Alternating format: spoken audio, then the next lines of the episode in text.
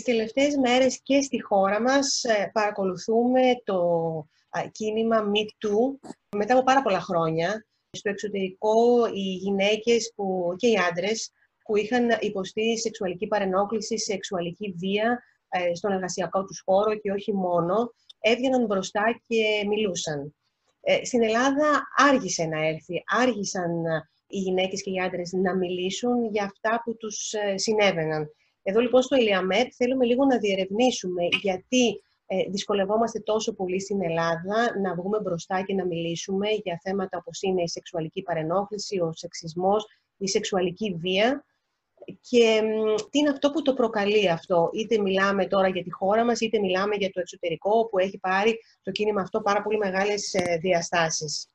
Έχουμε λοιπόν κοντά μας την ε, Δ. Ήλια Θεοτοκά, είναι κλινική ψυχολόγος, ψυχοθεραπεύτρια στο Αιγινίδιο Νοσοκομείο και την κυρία Μάτα Σαμίου, υπεύθυνη θεμάτων ισότητας ε, φίλων στην ActionAid, για να μας βοηθήσουν να κατανοήσουμε τη σεξουαλική παρενόχληση, να δούμε την ψυχολογία των θυμάτων και των θητών και να απαντήσουμε και στο ερώτημα που ε, θέτει πάρα πολλοί κόσμος το τελευταίο διάστημα γιατί ε, τα θύματα αργούν να μιλήσουν, γιατί είναι τόσο πολύ δύσκολο και περνάνε τόσα πολλά χρόνια. Γιατί τώρα, ένα ερώτημα που το διαβάζουμε, το βλέπουμε. Ε, κυρία Θεοτοκά, θέλω να ξεκινήσω με εσάς και να σας ε, ναι. ρωτήσω αν οι άνθρωποι που ασκούν τόση βία, επαναλαμβανόμενη βία στις συνεργάτες τους, στους υφισταμένους τους, είναι άρρωστοι. Παρακολουθούμε αυτές τις ημέρες αυτά τα γεγονότα στη χώρα μας, όπως είπαμε, τις αποκαλύψεις και βλέπουμε ε, πως πρόκειται για ανθρώπους μία ακόμη φορά υπεράνω υποψίας. Έχουν τα παιδιά τους, την οικογένειά τους, την οποία μάλιστα θέλουν και να προστατεύσουν. Τι είναι λοιπόν αυτό που τους οδηγεί σε αυτή την κατεξακολούθηση βίαιη συμπεριφορά; Καταρχήν θα πρέπει να ξεκαθαρίσουμε και να δώσουμε έμφαση σε αυτό ότι οι άνθρωποι αυτοί δεν είναι άρρωστοι. Δεν είναι άρρωστοι γιατί είναι απολύτως λειτουργικοί, εργάζονται, έχουν κοινωνική ζωή, έχουν οικογενειακή ζωή, έχουν επιτυχημένη επαγγελματική ζωή. Άρα λοιπόν ένας άνθρωπος που είναι τόσο λειτουργικός και μπορεί να ε, ανταποκρίνεται σε τόσους πολλούς ρόλους στη ζωή του, σίγουρα δεν είναι άρρωστος, γιατί οι άνθρωποι οι οποίοι είναι ψυχικά ασθενείς έχουν τεράστια δυσκολία να ανταποκριθούν στις απαιτήσεις όλων αυτών των ρόλων που είπαμε προηγουμένως. Ε, απλά πρόκειται για ανθρώπους οι οποίοι έχουν ψυχοπαθητικά χαρακτηριστικά προσωπικότητας, όπως το λέμε εμείς ε, στην ψυχολογία, άνθρωποι που έχουν ένα κακοήθη ναρκισισμό, ε, για να σας δώσω ένα παράδειγμα, ο Τραμπ, ας πούμε, είχε τέτοια χαρακτηριστικά ε, σαν προσωπικότητα, ένα κακοήθη ναρκισισμό που θεωρούν ότι είναι πάρα πολύ σημαντικοί. Είναι άνθρωποι οι οποίοι τους λείπει η ενσυναίσθηση, το έμπαθη που λέμε, δεν τους νοιάζει το πώς θα νιώσει ο άλλος, αδιαφορούν, αγνοούν το πώς θα νιώσει ο άλλος. Δεν τους νοιάζει αν αρέσουν στους άλλους, τους νοιάζει αυτοί να είναι δυνατοί και να είναι ε, ισχυροί. Επίσης, τα άτομα αυτά που έχουν αυτά τα ψυχοπαθητικά χαρακτηριστικά της προσωπικότητας, τους αρέσει να επικρατούν, τους αρέσει να επιβάλλονται με τη βία και την επιθετικότητα, ε, είναι παρορμητικοί και δεν ελέγχουν την παρορμητικότητά τους. Είναι άνθρωποι οι οποίοι θα προβούν σε παραβατικές συμπεριφορές και επίσης δεν έχουν ένα ενσωματωμένο ε, αίσθημα ηθικών αξιών. Δεν έχουν ένα αξιακό σύστημα ενσωματωμένο και αυτό σίγουρα προέρχεται ε, από τις οικογένειές τους. Δεν έχουν ενοχές, ακριβώς επειδή δεν έχουν αναπτύξει αυτό το σύστημα αξιών, το οποίο ουσιαστικά είναι, αποτελεί φραγή στο να βλάψουμε τον άλλον και να κάνουμε παραβατικές πράξεις. Όταν κάνουν λοιπόν αυτές τις παραβατικές πράξεις δεν έχουν ενοχές, δεν έχουν ενοχικό σύστημα ανεπτυγμένο, γι' αυτό και τις επαναλαμβάνουν. Κάποιοι από αυτούς μπορεί να είναι και μισογίνηδες, δηλαδή να είχαν μια διαταραγμένη σχέση με τη μητέρα τους και τον πατέρα τους. Ε, σε κάποιες περιπτώσεις οι μητέρες μπορεί να είναι είτε απορριπτικές είτε αδιάφορες. Ε, σε κάποιες άλλες περιπτώσεις οι ίδιοι τους οι πατέρες δεν τιμούν τη γυναίκα, δεν τιμούν τη γυναίκα, οπότε μεγαλώνουν με την αίσθηση ότι οι γυναίκες δεν αξίζουν, οι γυναίκες είναι αντικείμενα, οι γυναίκες είναι αναξιόπιστες. Οπότε όλα αυτά τα παραπάνω σε συνδυασμό, όπως είπαμε, και με τα ψυχοπαθητικά χαρακτηριστικά και με την ε, έλλειψη ενοχών, ε, δημιουργούν αυτή τη συμπεριφορά. Κάποιοι από αυτούς, με αυτά που ακούσαμε τις τελευταίες μέρες, μπορεί να έχουν και κάποιο τύπου σεξουαλική διαταραχή της μορφής της επιδειξιομανίας. Γιατί ακούσαμε ότι συνέβησαν κάποια τέτοια ε, περιστατικά. Άρα όλα αυτά μαζί κάνουν τα άτομα αυτά να αποσυνδέονται συναισθηματικά με αυτό που κάνουν, να χρησιμοποιούν τους άλλους, να βλέπουν τους άλλους ως αντικείμενα και αυτό που τους ενδιαφέρει είναι να επιτύχουν τη δική τους ικανοποίηση και τη δική τους επικράτηση εις βάρος των άλλων. Και αυτό χρειάζεται συνέχεια να ανανεώνεται, γι' αυτό και επαναλαμβάνουν αυτή τη συμπεριφορά. Τώρα, η κυρία Σαμίου, η Action Aid, έκανε μια πολύ μεγάλη έρευνα για τη σεξουαλική παρενόχληση στη χώρα μας. Αν δεν κάνω λάθος, αν κάνω διορθώστε με, ε, γενικά στην Ελλάδα δεν ε, είχαμε γνώση με στοιχεία ε, που βρισκόμαστε στο ζήτημα αυτό της σεξουαλικής παρενόχλησης. Ε, συμπεριφερόμασταν λίγο και όλο αυτό το διάστημα σαν αυτό το φαινόμενο να μην υπήρχε στην Ελλάδα μέχρι που βγήκε μπροστά η Σοφία Βεκατόρου. Είναι λοιπόν εκτεταμένο με βάση την έρευνα που κάνατε το φαινόμενο της σεξουαλικής και όχι μόνο παρενόχλησης στην Ελλάδα; Ε, να σας πω και εγώ ότι η ActionAid ε, έκανε αυτή την έρευνα στο πλαίσιο μιας εκστρατείας που έχει εδώ και περίπου δύο χρόνια που είναι για την ε, αντιμετώπιση της ε, σεξουαλικής παρενόχλησης και της βίας στον χώρο της εργασίας. Είναι διεθνής εκστρατεία, όλα τα γραφεία της ActionAid σε όλο τον κόσμο δουλεύουν γι' αυτό και εμείς στην Ελλάδα. Οπότε, όταν δημιουργούσαμε την εκστρατεία και την ε, στρατηγική της, ένα από τα ζητήματα που αντιμετωπίσαμε και εμείς ήταν η έλλειψη αυτών των δεδομένων. Τα τελευταία δεδομένα που είχαμε για τη χώρα μας ήταν πάρα πολύ παλιά, ήταν αρκετά αποσπασματικά και δεν μπορούσαμε να βασιστούμε σε αυτά. Ήταν πάνω από μια δεκαετία παλιά. Και πάλι όχι με τρόπο που μπορούσαμε να αξιοποιήσουμε. Οπότε εμείς κάναμε αυτή την έρευνα πριν βγει η μαρτυρία της ε, κυρίας Μπεκατόρου. Έγινε από τον Απρίλιο του 20 ε, μέχρι και το τέλος του καλοκαιριού και δημοσιεύτηκε στο τέλος Νοεμβρίου του 20 προφανώς δεν αφορά 5, 10, 20 γνωστές περιπτώσεις. Ε, τα αποτελέσματα της έρευνας δείχνουν ένα καθημερινό ζήτημα για την πλειοψηφία των γυναικών. Έχουμε δύο ερευνητικές εστιάσεις εμείς. Η μία ήταν στο γενικό πληθυσμό των, ε, των γυναικών που εργάζονται και η δεύτερη ήταν ε, στις γυναίκες που εργάζονται στον κλάδο εστίασης και τουρισμού. Γιατί πήραμε και σαν περίπτωση μελέτη στο συγκεκριμένο κλάδο, γιατί έχει και συγκεκριμένα χαρακτηριστικά που κάνουν τις γυναίκες ευάλωτες. Οπότε το αρχικό, το βασικό έτσι, έβριμα της έρευνας ήταν ότι 85% των γυναικών, δηλαδή σχεδόν 9 στις 10 γυναίκες, έχει υποστεί σεξουαλική παρενόχληση στην εργασία της. Οπότε καταλαβαίνω ότι αυτό είναι μεγάλο και όταν λέμε έχει υποστεί δεν είναι μία φορά. Οι δύο, ε, σε ένα πολύ μεγάλο βαθμό είναι πολύ συχνή ε, αυτή η συμπεριφορά. Ε, να σας πω, ας πούμε, σε συγκεκριμένα σεξουαλικές παρενοχλητικές συμπεριφορές, λίγο πιο συγκεκριμένα, ότι μία στις δέκα γυναίκες αναφέρει ότι έχει υπάρξει θύμα απόπειρας σεξουαλικής επίθεσης ε, ή απόπειρας βιασμού. Να σας πω ότι σε σχέση με τις, που νομίζω θα έχει ενδιαφέρον και για την ε, κουβέντα μας, σε σχέση με τις, με τις ε, συνέπειες που είχε η παρενόχληση, μία στις τρεις αναφέρει ότι είχε αρνητικές συνέπειες στη σωματική και ψυχική της υγεία, ενώ μία στις πέντε αναγκάστηκε να παραιτηθεί, και αυτό τώρα σας το λέω για το γενικό πληθυσμό. Οπότε ναι, εμείς είδαμε ότι αυτό το ζήτημα είναι πάρα πολύ μεγάλο, ε, αλλά αυτό που θα έλεγα που το χαρακτήριζε είναι ότι είναι ένα ζήτημα αόρατο. Και μία έρευνα δεν αρκεί, γιατί αν αρκούσε τότε από το τέλος Νοεμβρίου θα υπήρχε αυτή η δημοσιότητα που λαμβάνει τώρα.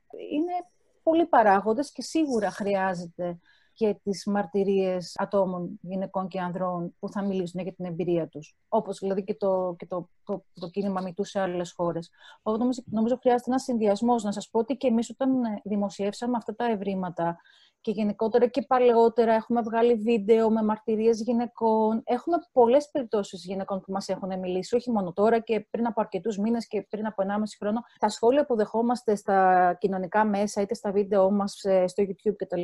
Πάρα πολύ συχνά είναι ότι εντάξει τώρα υπερβολές, αυτό δεν συμβαίνει, αυτό δεν γίνεται, δεν το πιστεύω. Αυτές οι μαρτυρίες των ατόμων που είναι πιο γνωστοί τέλος πάντων στο κοινό, νομίζω ότι κάπως έρχονται ως απάντηση σε όλο αυτό το πράγμα. Κυρία Θεοτοκά, για να γυρίσω σε εσάς με βάση ακριβώς αυτό που λέει η κυρία Σαμίου, γιατί τώρα αυτές οι αποκαλύψεις, θέλω να πω ότι γιατί τα θύματα, ακόμη και η κυρία Μπεκατόρου, που είναι πολύ διάσημοι, άνθρωποι που είναι διάσημοι, που είναι επαγγελματικά πια κατοχυρωμένοι, αργούν τόσο πολύ να μιλήσουν γιατί δεν φωνάζουν από την ε, πρώτη στιγμή. Είναι κάτι που συμβαίνει περισσότερο στη χώρα μας, συμβαίνει και στο εξωτερικό, έχει να κάνει με την ψυχολογία του ανθρώπου που ε, έχει υποστεί βία. Κοιτάξτε, ίσως στη χώρα μας συμβαίνει λίγο πιο, λίγο πιο αργά, γιατί οι Έλληνες είμαστε αρκετά αμυντικοί και έχουμε ακόμα πάρα πολλά ταμπού και το στίγμα υπάρχει σε όλες τις ε, εκφάνσεις της ανθρώπινης συμπεριφοράς, αλλά και γιατί αυτό σε οποιονδήποτε άνθρωπο είναι κάτι πάρα πολύ σοβαρό, είναι κάτι πολύ προσωπικό, είναι σύνθετο, είναι ένα τραύμα και οι άνθρωποι τείνουμε να αποθούμε το τραύμα. Δεν, δεν νιώθουμε καλά ε, να το διαχειριστούμε και να το θέσουμε λοιπόν στη δημόσια κρίση ή στη δημόσια κριτική. Ε, εγώ εντυπωσιάζομαι παρότι είμαι σχεδόν 30 χρόνια ψυχολόγος πόσο αργά τα θύματα ακόμα και στην ψυχοθεραπεία αργούν να μας το αποκαλύψουν. Που βρίσκονται σε ένα, δηλαδή μπορεί να χρειαστούν πάρα πολλές συνεδρίες, να έρθουν για άλλο λόγο βέβαια, ή ακόμα και για αυτόν, αλλά όταν έρχονται για άλλους λόγους, ε, περνάνε πολλές συνεδρίες για να μας αποκαλύψουν ότι είχαν στο παρελθόν υποστεί τη σεξουαλική παρενόχληση, τη σεξουαλική βία, παρότι φανταστείτε ότι βρίσκονται σε ένα περιβάλλον ασφάλειας, εμπιστοσύνης, εχεμήθειας, προστασίας υποστήριξης. Γιατί; Γιατί ντρέπονται να το ομολογήσουν, ντρέπονται να το ανακοινήσουν ε, από την απόθεση στην οποία έχουν θέσει, γιατί παραμένει τραυματικό να το συζητήσουν και μετά από πάρα πολλά χρόνια. Γιατί η σεξουαλική παρενόχληση αποτελεί μια απόλυτη υποτίμηση της ανθρώπινης υπόστασης. Το, θέμα, το, το θύμα κινητοποιείται, σοκάρεται, ακυρώνεται, ο άλλος τον έχει βαθιά υποτιμήσει και ακυρώσει, τον έχει βαθιά ε, ταπεινώσει. Ε, οι άνθρωποι αυτοί νιώθουν άγχος, νιώθουν ενοχή, νιώθουν ψυχολογικά αποδυναμωμένοι, έχουν αρνητική εικόνα για τον εαυτό τους και όλο αυτό είναι ένα τραύμα το οποίο καλούν, καλούνται να το ανακαλέσουν αν θα πρέπει να το ομολογήσουν και όλοι αυτοί οι άνθρωποι ε, δεν έχουν τη δύναμη να το κάνουν. Πολλές φορές φοβούνται ότι και η οικογένειά τους ε, δεν θα τους πιστέψει ή ότι η οικογένειά τους είναι αδύναμη να τους βοηθήσει ή είναι ένα ταμπού που ο άλλος θα το ακούσει και θα, και θα το αφήσει στην άκρη, δηλαδή δεν θα γίνει πιστευτός. Πολλοί άνθρωποι είναι καχύποπτοι, είμαστε πολλές φορές εμείς οι άνθρωποι είμαστε άπιστοι θωμάδες. Αν δεν συμβεί σε εμάς τους ίδιους, ε, δεν πιστεύουμε ότι θα συμβεί. Ε, άρα λοιπόν ακριβώς επειδή υπάρχει πολύ έντονη υποτίμηση και ουσιαστικά πρόκειται για ένα σοβαρό τραύμα, γι' αυτό ε, οι γυναίκες αυτές ε, το αποθούν, γιατί εκείνη την ώρα ε, ο θήτης ασκεί βία, κάνει ό,τι θέλει στο σώμα του άλλου, τον υποτιμά σαν άνθρωπο και σαν γυναίκα, κάνει αυτό που θέλει χωρίς εσύ να υπάρχεις πουθενά σε όλο αυτό, χωρίς να έχεις άποψη. Ξέρει ότι δεν θα τιμωρηθεί γιατί εσύ δεν θα μιλήσεις, ε, γιατί σε έχω υποβαθμίσει σε τέτοιο βαθμό που δεν θα τολμήσεις και συγχρόνως σε έχω διαλύσει. Μέσα λοιπόν από όλη αυτή την ψυχολογική υποτίμηση και ακύρωση, το άτομο είναι πολύ δύσκολο να βγει να μιλήσει μετά. Είναι διαλυμένο και προτιμά να το αποθήσει, γιατί αυτό είναι μια ψυχολογική εντός εισαγωγικών προστασία, έστω και αν είναι λανθασμένη, παρά να μιλήσει γι' αυτό. Να αντιστρέψω και λίγο το ερώτημα που κάνετε και να πω και γιατί η κοινωνία μέχρι τώρα δεν ήταν έτοιμη να ακούσει. Γιατί μπορεί να μην φώναζαν, έτσι όπως το θέσατε και όλα στην ερώτησή σας, αλλά σίγουρα υπήρχαν πολλές γυναίκες που μιλούσαν, ίσως πιο, πιο σιγά, δεν έχει σημασία. Πάντως ε, όλα αυτά τα χρόνια πάντα υπήρχαν μαρτυρίες και υπήρχαν και, για παράδειγμα, και η δική μας έρευνα που βγήκε πριν δύο μήνες, και, αλλά και γενικότερα έχουν βγει πολλές γυναίκες και έχουν μιλήσει, ίσως όχι με τόσα πολλά στοιχεία, αλλά, αλλά δεν υπήρχε αυτό το ενδιαφέρον. Ε, θέλω να πω ότι υπάρχει και αυτό και επίσης οι γυναίκες, και σίγουρα και από τη δική μας έρευνα βγήκε αυτό, ε, μιλούν. Μιλούν εκεί που νιώθουν ότι είναι ασφαλείς.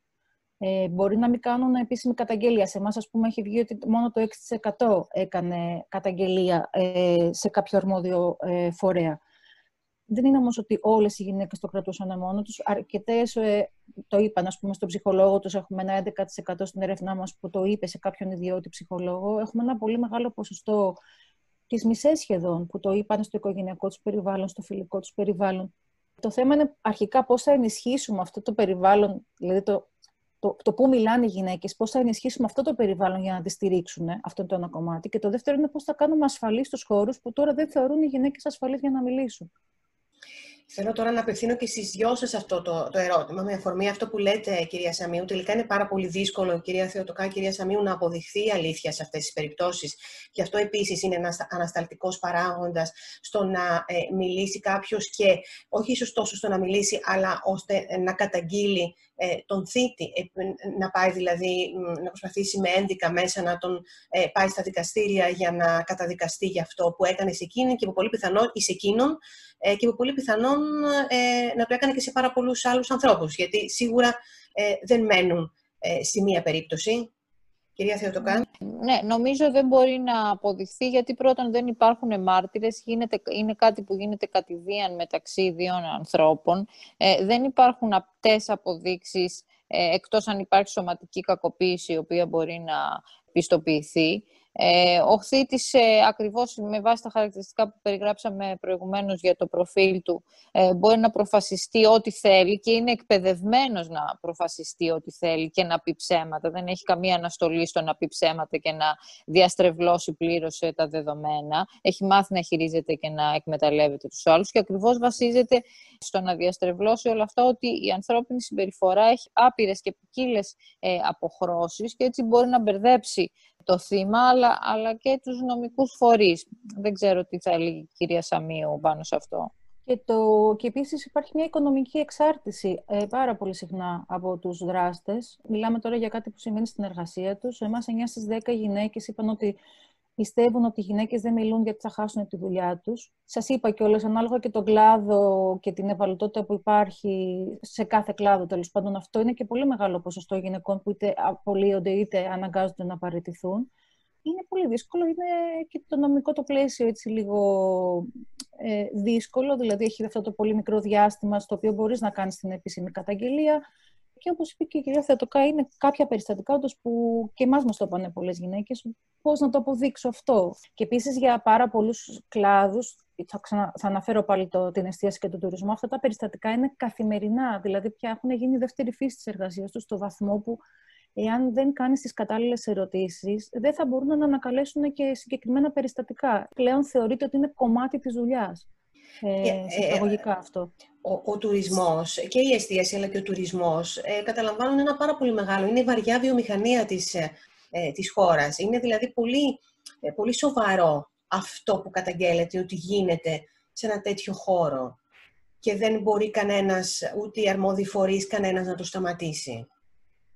Ναι, βέβαια. Ε, είναι, κοιτάξτε, όπως σας είπα, φυσικά ε, κανένας κλάδος δεν είναι, δεν είναι ασφαλής. Ε, δηλαδή αυτές τις μέρες που συζητάω και, και με δημοσιογράφους και πολλά, πολλά γενικά άτομα, ε, υπάρχει αυτή ότι αχ, ο δικός μας ο κλάδος είναι χειρότερος και αυτός είναι... Όλοι δίκιο έχουν, σε όλους κα, κακός είναι. Δηλαδή αυτό το φαινόμενο υπάρχει παντού. Ε, απλά έχει συγκεκριμένα χαρακτηριστικά ε, που, ε, όπως είπε πριν ε, και η κυρία Θεοτοκά, η αίσθηση κατωτερότητας ε, ε, της εργαζόμενης ενισχύεται. Αυτό το ότι ο πελάτης έχει πάντα δίκιο. Ε, καταλήγει στο η εργαζόμενη να μην είναι καν να είναι μία άνθρωπος, ας πούμε. Είναι εκεί για την ευχαρίστηση του πελάτη. Έχει χρήση αλκοόλ, χρήση ναρκωτικών ουσιών. Έχει γενικά ένα περιβάλλον που είναι, ε, έχει σεξιστικές διαστάσεις. Δηλαδή, οι γυναίκες πολύ συχνά αναγκάζονται να ντύνονται με συγκεκριμένο τρόπο, να φλερτάρουν, ε, ενθαρρύνονται δηλαδή να φλερτάρουν για να έχει μια θετική διάσταση ο τρόπος εξυπηρέτησης. Ε, είναι κάτι πολύ συνηθισμένο. Θα σας έλεγα και όλες έχουμε μια ερώτηση στις γυναίκες ε, του συγκεκριμένου κλάδου.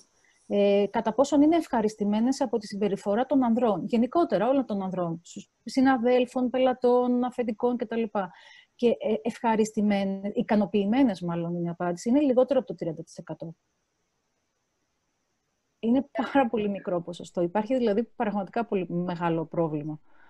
Ε, κυρία Θεοτοκά, άρα ε, λέμε ότι ξεκινώντας από τις έμφυλες προκαταλήψεις ε, και από τον σεξισμό και μπορούμε να καταλήξουν και στη βία. Δηλαδή, σε μια, ναι, σε μια κοινωνία δηλαδή που το αποδέχεται αυτό, που ακόμη και σήμερα αποδέχεται αυτό που μας είπε η κυρία Σαμίου, ότι ε, ειδικά σε κάποιους επαγγελματικούς χώρους, ότι ε, δεν υπάρχει ως κανονικός άνθρωπος, ε, αυτό μπορεί τελικά να καταλήγει και στη βία συμπεριφορά, αν γίνεται δεδομένο. Ναι, βεβαίως, γιατί όταν η γυναίκα ανέχεται αυτά τα σχόλια ή κάνει ότι τα αγνοεί ή κάνει ότι δεν κατάλαβε και αυτό γίνεται συστηματικά και όταν βλέπει ότι ο άλλος, να το πούμε έτσι απλά, παίρνει θάρρος από αυτή την ανοχή, ε, αυτό μπορεί να οδηγήσει και σε πιο επιθετική συμπεριφορά. Ε, πολλές φορές οι γυναίκες μπορούν να μην το καταλάβουν ε, μπορεί σε αυτή τη σεξιστική συμπεριφορά από τους άνδρες που κυρίως ασκείται, ε, μπορεί να υπάρχει πρόθεση συγκεκριμένη, μπορεί να μην υπάρχει. Ε, σε ό,τι αφορά τους συναδέλφους, γιατί καταλαβαίνω ότι όταν είναι πελάτες στο χώρο του τουρισμού που ανέφερε η κυρία Σαμίου, είναι λίγο πιο δύσκολο, αλλά ο πελάτης δεν μπορεί να σε παρενοχλεί σεξουαλικά, δεν μπορεί να, να κάνει κάτι ιδιαίτερα επιθετικό, γιατί ουσιαστικά είναι ο ρόλος του τέτοιος. Ε, συνήθως αυτό μπορεί να γίνεται μεταξύ των συναδέλφων ή των, ε, ε των προϊσταμένων. Ε, ουσιαστικά, ε, και πολλές φορές οι γυναίκες δεν ξέρουν τι να απαντήσουν σε αυτό. Ε, ουσιαστικά θα πρέπει να δείξουν ότι δεν δέχονται αυτό το χιούμορ, ότι δεν θα γελάσουν με αυτό το χιούμορ, δεν θα συγχωρέσουν αυτό το χιούμορ. Μπορούν απλά να ρωτήσουν με ένα λίγο πιο κάθετο και ευθύ, τρόπο ε, τι εννοείς, ε, να εξηγήσουν ότι αυτό το σχόλιο τους ενοχλεί, ότι αυτό που έκανες με ενοχλεί, δεν μου αρέσει, ε, ότι αυτό δεν είναι καλό να συμβαίνει στο χώρο εργασίας, να τους πούμε ότι δεν είναι σωστό να το πεις αυτό και θα πρέπει να ξέρεις ότι δεν πρέπει να το πεις αυτό. Και ουσιαστικά ε, να διαχειρίζεται η κάθε γυναίκα το φόβο της. Ε, δεν, δεν πρέπει να φοβάται, πρέπει με έναν τρόπο να αναπτύξει συμμαχίες μέσα στο χώρο της δουλειάς, ε, να καταδείξει ε, σε αυτόν που την παρενοχλεί ότι αυτό την ενοχλεί και ότι δεν είναι διατεθειμένη να το δεχθεί και ότι θα μιλήσει μιλήσει γι' αυτό αν επαναληφθεί. Άρα ναι, ε, χρειάζεται με κάποιους τρόπους να εκπαιδευτεί κανείς ή να μιλήσει με έναν ειδικό για το πώς να χειριστεί αυτές τις καταστάσεις. Τώρα, κυρία Σαμίου, οι περισσότερες γυναίκες σας μίλησαν επώνυμα, δηλαδή ε, ή ζήτησαν να κρατηθεί μυστική η συνομιλία σας; Οι ποσοτικές έρευνες, οι μεγάλες που σας είπα, επειδή αφορούσε συνολικά 1.400 άτομα, ε, όλο έχει γίνει με επιστημονικό τρόπο, με εταιρεία ερευνών, με αντιπροσωπευτικό δείγμα σε όλη την Ελλάδα. Δεν γνωρίζουμε καμία από αυτές τις γυναίκες που έχει πάρει μέρος στην ποσοτική έρευνα. Αυτές τις οποίες συναντήσαμε και γνωρίσαμε ήταν όσες μας έδωσαν συνέντευξη και για τα ποιοτικά χαρακτηριστικά της έρευνας. Ε, ήταν και μεθοδολογικά στημένη, έτσι, ώστε ήταν, ήταν ανώνυμη εξ αρχής, δηλαδή δεν, ούτε εμείς ζητήσαμε να καταγραφούν στην έρευνα τα, τα ονόματά τους, οπότε δεν, δεν, δεν, δεν υπήρχε αυτό το ερώτημα. Ε, μιλήσαμε αρκετά εύκολα, το λέω έτσι λίγο διστακτικά, δεν ξέρω αν αυτό είναι επειδή είμαστε εμείς αυτός ο συγκεκριμένος φορέας. Ε, ξέρανε αρκετές από αυτές τις γυναίκες ήδη το έργο που είχαμε κάνει. Βοήθησε και το ότι μια εργαζόμενη που μας μίλησε και ένιωσε καλά κατά τη διάρκεια της συνέντευξης, μετά μας ε, σύστησε μια άλλη συναδελφό της, ε, οπότε βοήθησε και αυτό. Εγώ, επειδή τις πήρα προσωπικά εγώ αυτή τη συνέντευξη, θα έλεγα ότι δεν συνάντησα καμία δυσκολία και οι γυναίκες μίλησαν και πάρα πολύ ανοιχτά.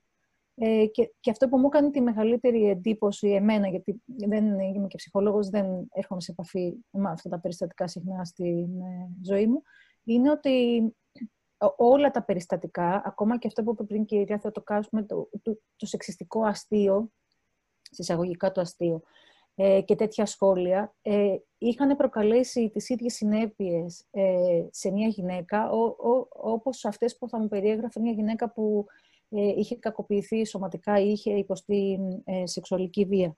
Αυτό μου έκανε πολύ μεγάλη εντύπωση, ακόμα και για περιστατικά που ήταν 10-15 χρόνια παλιά. Δηλαδή, νομίζω ότι επειδή εγώ δεν τη γνωρίζω έτσι επαγγελματικά τη διαδικασία του τραύματος, αλλά είναι πολύ σημαντικό να το πω, γιατί και τώρα στο δημόσιο διάλογο νιώθω ότι προσπαθεί να γίνει μια έτσι, ιεράρχηση τι να πω, του, των περιστατικών και να τα χωρίσουμε σε σοβαρά και λιγότερα σοβαρά. Και αυτό είναι κάτι που και δεν θέλουμε να το κάνουμε και νιώθουμε ότι απλά είναι ένα το φαινόμενο και έχει διαφορετικές μορφές.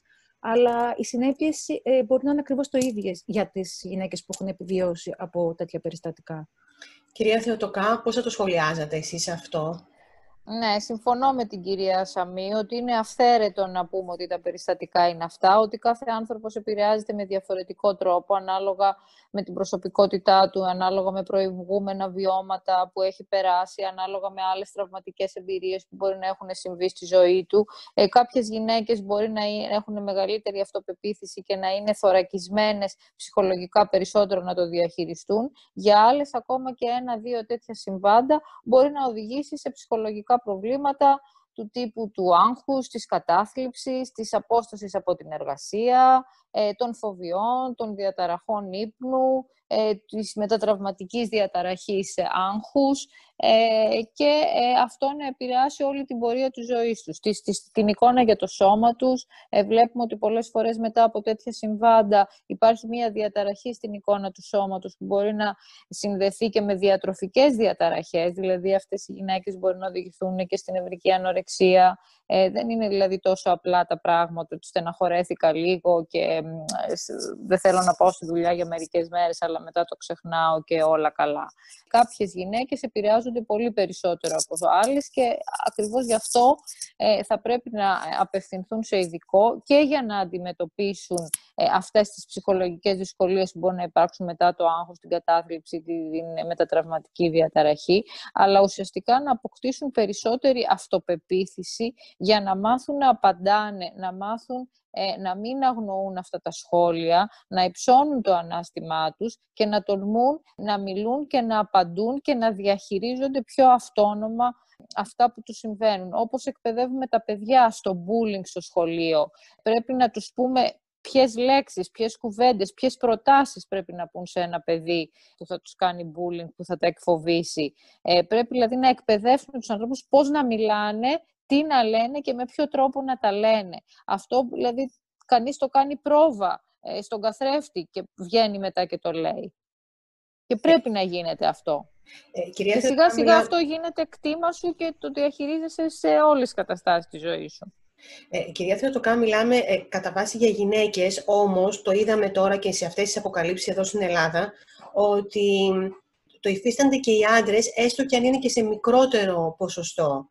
Ε, εκεί πάλι το θύμα υπόκειται στην ίδια ψυχολογική πίεση ή σε ακόμα μεγαλύτερη; Βεβαίως, βεβαίως. Υπόκειται στην ίδια. Δεν ξέρω, μπορεί κάποιος να είναι μεγαλύτερη, κάποιος να είναι μικρότερη. Πάλι είναι εξατομικευμένο όλο αυτό υπόκειται στην ίδια, όταν ακριβώς πάλι υπάρχουν άνδρες οι οποίοι έχουν χαμηλή αυτοπεποίθηση, είναι πιο υποβόλυμοι, ε, δεν είναι ε, πολύ εξοικειωμένοι ε, με, τη, με τα χαρακτηριστικά της προσωπικότητάς τους που τους επιτρέπουν να βγουν μπροστά και να διεκδικήσουν αυτό που τους αξίζει. Βεβαίως και σε πολλούς άνδρες μπορεί να υπάρχουν εξίσου σοβαρά ψυχολογικά προβλήματα ανάλογα με των γυναικών, πόσο μάλλον που ο άντρας έχει και το στίγμα εντός εισαγωγικών θα το έλεγα, του ανδρισμού, ότι σε έναν άντρα δεν επιτρέπεται να νιώθεις, να νιώθει έτσι. Ένας άντρας πρέπει να είναι ρωμαλαίος, στιβαρός, ε, να κυριαρχεί, να επικρατεί. Οπότε οι άντρες αυτοί που μπορεί να νιώθουν λίγο πιο αδύναμοι,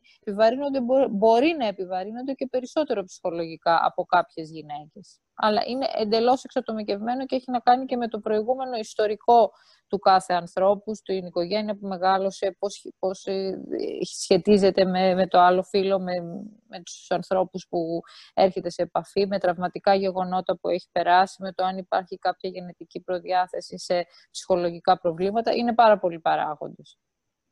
Τώρα, ε, κυρία Σαμίου, ε, η Ελλάδα αργεί να επικυρώσει και την πρώτη παγκόσμια σύμβαση κατά της βίας και της παρενόχλησης στην ε, εργασία.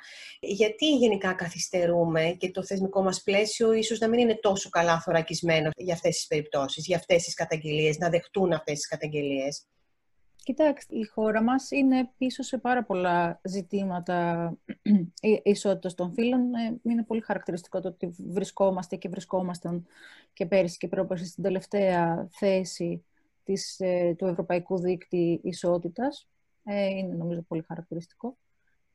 δεν γνωρίζω για τη συγκεκριμένη σύμβαση για ποιο λόγο έχει καθυστερήσει η κύρωσή της από την ελληνική κυβέρνηση. Εμείς ε, κάνουμε θεσμική πίεση από όταν υιοθετήθηκε από τον ΟΗΕ από τον Ιούνιο του 19 και γνωρίζω ότι δεν υπάρχει κάποια αντίθεση ε, επίσημη τέλος πάντων σε αυτή τη σύμβαση, αλλά απ' την άλλη δεν έχει υπάρξει και προτεραιότητα της κυβέρνησης να την επικυρώσει. Βέβαια, πολύ πρόσφατα διάβαζα και άκουσα και τις ε, επίσημες ε, αναγγελίες που έκανε η κυρία Σιρεγγέλα ότι τους, τους επόμενους μήνες θα έρθει στην Ελληνική Βουλή.